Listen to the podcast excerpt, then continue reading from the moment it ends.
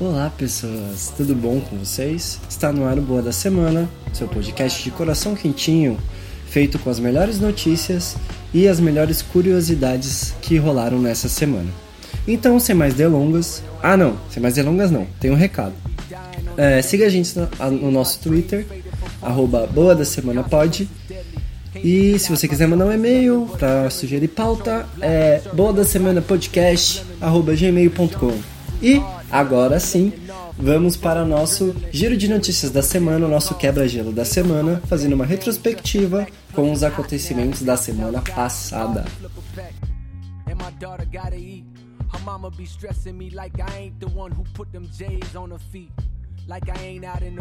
Like I might be low for the moment, but I will bounce back despite the charges. Back to the wall, I fight regardless, screaming "F- the law. My life is lawless. Bom, começando no dia 31 de março, que foi a data do golpe que o Brasil sofreu pelos militares de 1964, e não aconteceu mais nada demais nesse dia. No dia 1 de abril é o dia da mentira. Mas vocês sabem qual é a origem do dia da mentira? É também conhecido como Dia das Petas, Dia dos Tolos, Dia da Gafe ou Dia dos Bobos. Começou em 1564, depois da adoção no calendário gregori- gregoriano. O rei Carlos IX da França determinou que o novo ano seria comemorado no dia 1 de janeiro. Alguns franceses resistiram à mudança e continuaram a seguir o calendário antigo, pelo qual o ano se, inici- se iniciava no dia 1 de abril. Gozadores passaram então a ridicularizá-los e enviar presentes esquisitos e convites para festas que não existiam. Essa brincadeira, essas brincadeiras ficaram conhecidas como, como placenterias. No Brasil, o 1 de abril começou a ser difundido em Minas Gerais, onde circulou A Mentira, um periódico de vida efêmera lançado no dia 1 de abril de 1828, com a notícia do falecimento de Dom Pedro, desmentida no dia seguinte. A Mentira saiu pela última vez no dia 14 de setembro de 1849 convocando todos os credores para um acerto de contas no dia 1 de abril do ano seguinte, dando como referência um local inexistente. Hoje em dia, o dia da mentira é o dia que as marcas, as pessoas, os famosos falam qualquer coisa absurda que geralmente eles não falariam e todo mundo sabe que é mentira. No dia 1 também foi come- comemorado o Dia Internacional da Diversão no Trabalho. KKK. Tá. E na mitologia nórdica é também o dia de Loki, que é o deus dos truques e das brincadeiras. Também está ligado à magia e pode assumir a forma que quer. Ele possui um grande senso de estratégia e usa suas habilidades para seus interesses, envolvendo as intrigas e mentiras complexas. Fica aqui o nosso minuto de silêncio para o Loki que morreu no filme do Vingador, dos Vingadores. Gente, ele não vai retornar, eu acho, porque. eu acho que não vai voltar, eu acho que a galera não vai ser tão. Tão. Tão. Como eu posso dizer assim? Me fugiu a palavra. Não vão ser tão radicais assim. Eu sei que muita gente vai voltar, mas o, vale lembrar que o Loki não morreu pela, pelo Estado, né? Enfim, seguindo. No dia 2 de abril foi comemorado o Dia do Livro Infanto Juvenil e também o Dia Mundial da Conscientização do Autismo. O autismo, ou transtorno de espectro do autismo, é um transtorno neurológico caracteri- caracterizado por comportamento de interação social, comunicação verbal e não verbal, e comportamento restrito e repetitivo. O autismo é altamente hereditário, mas a causa inclui tanto fatores ambientais quanto predisposição genética. Em casos raros, o autismo é fortemente associado a agentes que causam defeitos congênitos. O único estudo brasileiro sobre epidemiologia do autismo foi feito em 2011, um estudo piloto ainda numa amostragem pequena de apenas 21 mil, 20 mil pessoas, num bairro de Atibaia, no interior de São Paulo, resultando em um caso a cada 367 crianças. Em 5 de novembro de 2018, a Spectrum News lançou um mapa mundi online, em inglês, com todos os estudos científicos pu- publicados de prevalência de autismo mundo afora. Seguindo, no dia 3 de abril é conhecido como sendo o Dia da Verdade. No dia 4 é comemorado o Dia Internacional contra as, contra as minas antipessoais, que é aquelas que se popularizaram na Guerra do Vietnã. 5 de abril, na Roma Antiga, era o Festival da Boa Sorte, em que se homenageava Fortuna, a deusa da sorte e da prosperidade. Dia 6 de abril é o Dia Mundial da Atividade Física, e no Reino Unido é início do ano fiscal. Nos Estados Unidos é o Dia do Tartan, um dia reservado à celebração dos escoceses nos Estados Unidos. Esse foi o nosso giro de notícias e curiosidades, como forma de acalmar o nosso coração e fazer a gente pensar em outras coisas. Esse foi o Quebra-Gelo da semana. Vamos agora para as nossas notícias.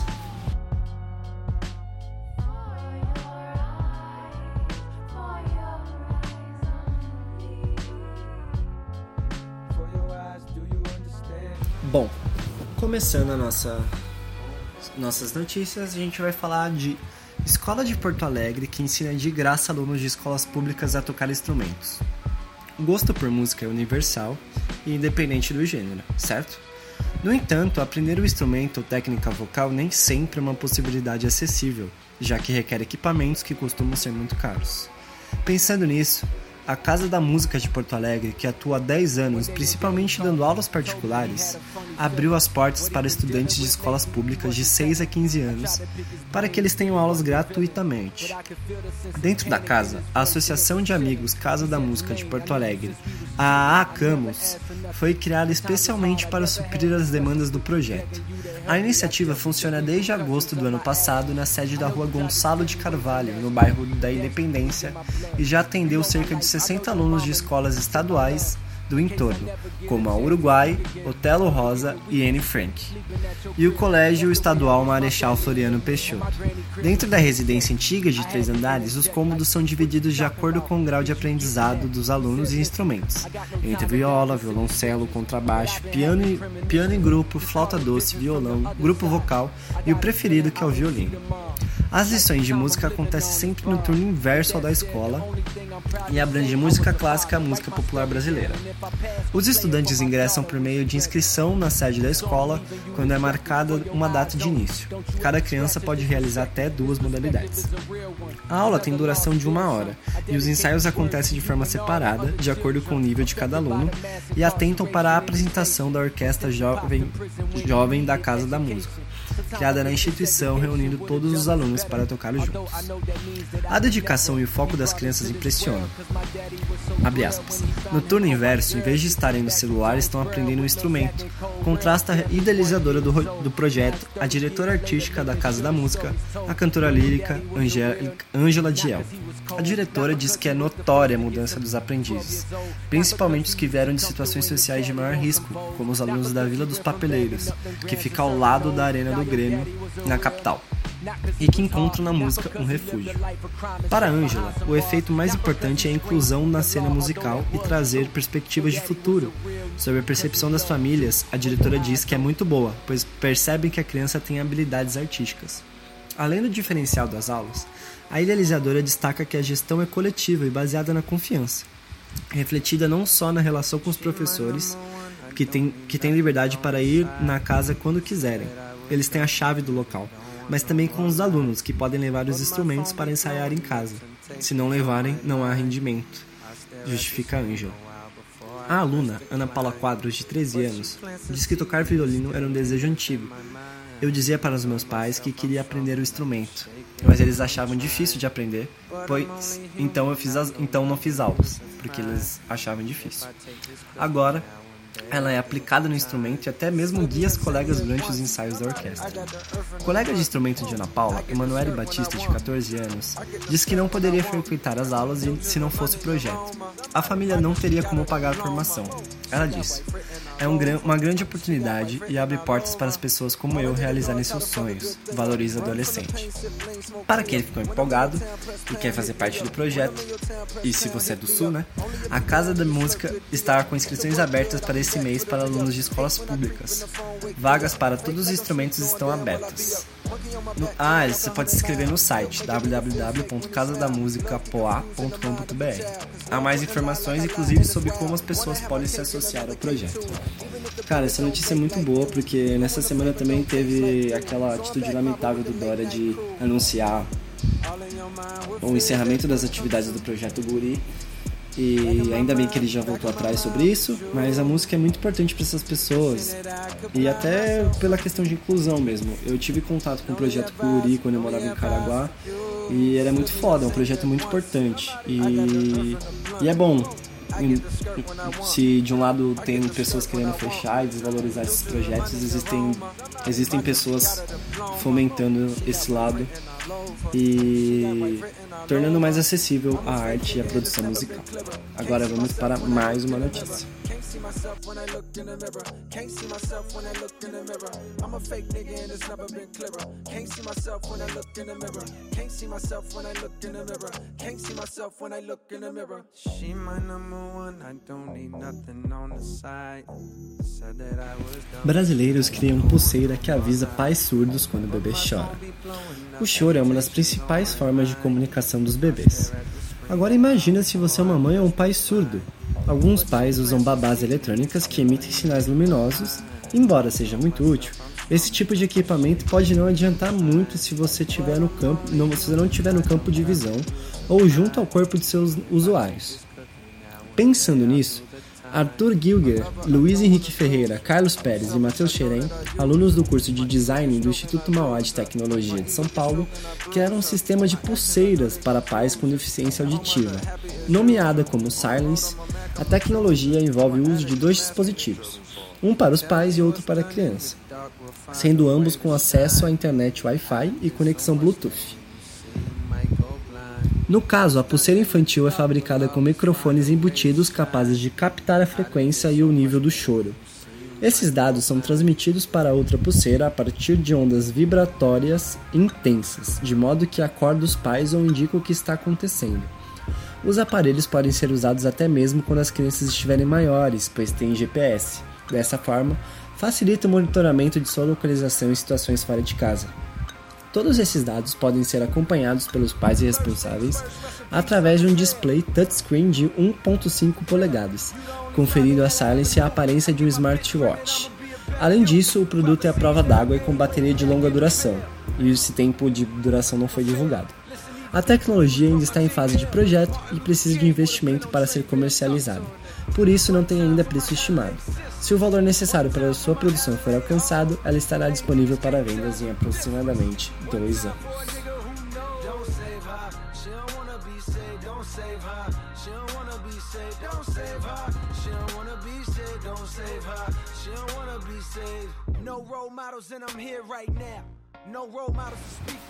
Bilhete solidário de aluna de 9 anos emociona professoras em Minas Gerais. Gesto da menina comove a web. Ver a inocência e pureza da criança querendo ajudar o próximo e fazer o bem. Fiquei muito emocionada. Quem diz isso é a professora Tassiana Ferreira Martins, lembrando do lindo gesto da sua aluna de 9 anos. Ela dá aulas na Escola Estadual Dona Leonina Nunes Maciel, localizada na pequena Cruzila, sul de Minas Gerais foi lá, enquanto recolhi uma pequena contribuição de estudantes para a confecção de ovinhos de chocolate na última sexta-feira, que ela recebeu um, um, bilhete com um recadinho da tímida garotinha. Tia, três reais são meus e os outros três são para alguma criança que não tiver dinheiro para pagar, dizia o texto da menina. Ela disse: Tia, lê o bilhete. Guardei o papelzinho em um canto, continuei anotando os nomes e depois, quando abri, vi aquele bilhete. Nossa, foi muito emocionante, disse a professora que leciona há uma década e neste ano dá aula, de, dá aula para os pequeninos entre 8 e 9 anos. Ver uma situação dessa vindo de criança, com tantas notícias tristes, coisas ruins acontecendo, e ver essa inocência e pureza da criança querendo ajudar o próximo e fazer o bem. Emocionada, emocionada com o gesto da aluna, a professora resolveu compartilhar a experiência em suas páginas das redes sociais. Ela postou uma imagem do bilhete entregue pela menina, acompanhada do texto, aspas, Sempre falo que sou abençoada pela profissão que exerço, exerço. E mais ainda sou abençoada por trabalhar com crianças. Esse ser puro e inocente que me ensina mais do que eu ensino a eles, disse ela no texto. A postagem viralizou e até amanhã dessa terça-feira já acumulavam mais de 75 mil compartilhamentos e 12 mil comentários. A professora acrescenta: Nunca imaginei que fosse tanto. Postei porque achei que deveria compartilhar essa história. Fiquei muito feliz para as pessoas enxergarem que tem gente de bom coração e que esse mundo tem solução. Nossa, isso é Muito eu. Fica aquela esperança no fim do túnel, acrescentou a professora. A escola que Tassiana dá aulas recebe alunos do primeiro ao quinto ano do ensino fundamental. Tradicionalmente, próximo à Páscoa, eles encomendam os ovinhos de chocolate para celebrar a data. A mãe da secretária que trabalha na unidade faz as iguarias, cobrando um preço simbólico. Segundo a professora, os pais que têm condições contribuem com valores e os professores complementam dinheiro. Caso alguns alunos não possam contribuir, eles vão e complementam. Tassiana disse ainda que a aluna que lhe entregou o bilhete é bastante tímida, quietinha, mas também inteligente e bastante caprichosa. A mãe da aluna contou à professora que a menina queria levar um dinheiro a mais, mas tinha vergonha de que algum amiguinho visse, então ela sugeriu que a filha entregasse o bilhetinho. É, a professora, por fim, fala: Ela queria fazer o bem, mas não queria aparecer em cima desse bem que estava fazendo. É uma gracinha muito meiga amiga de todo mundo. Não é de ficar falando muito, mas é uma belezinha. É o primeiro ano que dou aula pra ela, estou apaixonado. Mano, essa criança, meu Deus, que fofinha, vontade de apertar. E na reportagem não tem foto dela, mas mesmo assim fica aquela sensação de apertar as bochechas assim e falar: Você é maravilhosa. E eu fico feliz. Fico feliz também de poder falar disso, é muito bom. E vamos para a nossa última notícia.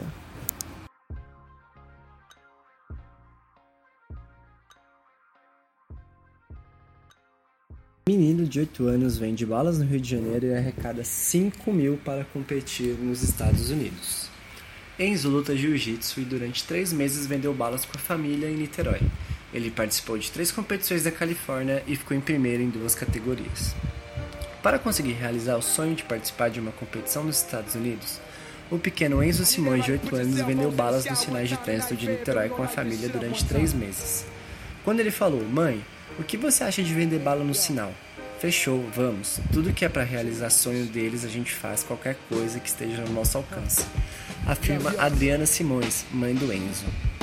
Ela, ela levava um menino e que disse: Muitas pessoas davam força, muitas pessoas perguntavam se a gente estava ali de brincadeira. A gente não ligou para isso. E continuou: Os mais humildes ajudaram dando força pra gente, lembra o menino. Depois desse período, eles conseguiram arrecadar 5 mil reais, somados à ajuda de mais gente que decidiu apoiar em fevereiro. Enzo arrumou as malas e foi junto com a mãe e o irmão, que também pratica jiu-jitsu, para a Califórnia. Nos Estados Unidos, Enzo brilhou, participou de três competições e ganhou muitas medalhas. Em uma delas, o talento do pequeno lutador ficou evidente na luta final. Resultado: primeiro lugar em duas categorias. Penso em fazer meu jogo. Eu penso em tudo que a gente passou para chegar até ali, em todas as dificuldades, todas as coisas que a gente vem planejando para chegar ali e fazer uma boa luta. Mesmo tão novo, Enzo já sabe onde quer chegar. Meu sonho é lutar no UFC, disse ele. O pequeno atleta ainda é muito jovem para UFC, mas também é determinado e não vai desistir do sonho. Depois que voltou ao Brasil, o foco do Enzo continuou. No quintal de casa, debaixo do sol forte, ele estende o tatame e treina com as crianças do bairro onde mora, com a ajuda de um professor. Com essa notícia muito boa, a gente encerra o nosso giro de notícias e vamos para o nosso quadro de indicações.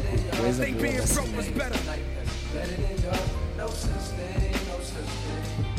Cause what's money without happiness? Or hard times without the people you love? Bom, uma coisa boa dessa semana eu tenho duas indicações. É, um é um episódio do podcast Poucos do Cauê Moura, um episódio específico ele fala com o pessoal do canal 2 sobre maconha.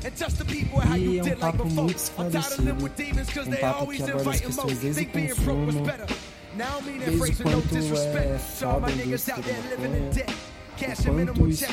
Turn on the TV, see a nigga Rolex. And fantasize about a life with no stress. I mean, this shit's silly. And as a nigga who was once in your shoes, living with nothing to lose. I hope one day you hear me. Always gonna be a bigger house somewhere, but nigga, feel me. Long as the people in that motherfucker love you dearly. Always gonna be a whip that's better than the one you got. Always gonna be some clothes that's fresher than the ones you rap. Always gonna be a bitch that's better out there on the tours. But you ain't never gonna be happy till you love yours. Nigga, por último, eu quero deixar aqui um livro que eu gosto muito. A minha história com ele é que eu trabalhava numa livraria e eu tinha que ler bastante para indicar os livros. E um dia estava encostado um livro lá chamado Ostra Feliz Não Faz Pérola do Rubem Alves. O que o livro fala? Ele parte do princípio que a ostra, para fazer a pérola, ela sofre. Ela tem que ingerir um grão de areia e esse grão de areia incomoda ela.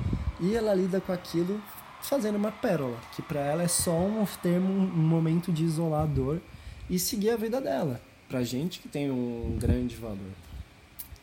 É, Rubem Alves explora muito isso, a tal da resiliência e de como a gente pode abordar situações das nossas vidas e como a gente pode entender melhor o que acontece pra gente. Então fica a indicação de livro, é um livro bem curtinho, gostosinho de ler. O Rubem Alves é um autor muito bom. E recomendo, é muito bom. Dá um calorzinho no coração, que é o objetivo deste podcast. E esse foi mais um episódio. Obrigado por ter ouvido até aqui. Me desculpa algumas coisas da minha voz, é porque eu tô um pouco gripado essa semana. E também me desculpem por pela data aleatória que o episódio sair. Eu acho que ele vai sair na segunda-feira.